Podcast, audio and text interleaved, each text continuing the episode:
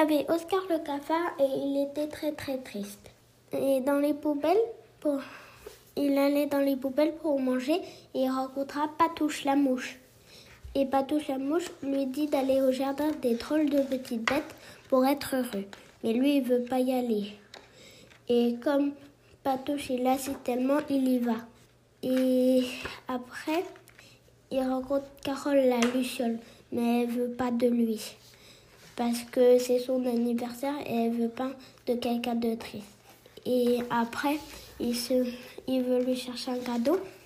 Et là, il l'a trouvé. Il se met à sourire, à, sauter de joie et à être content.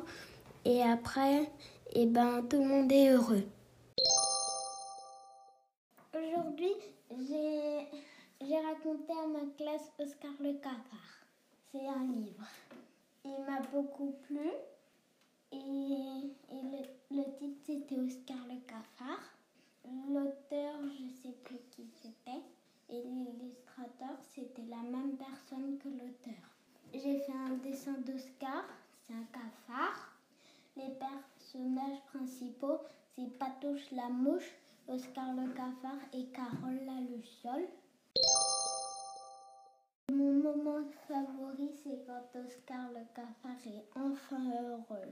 J'ai fait un gros cafard qui sourit.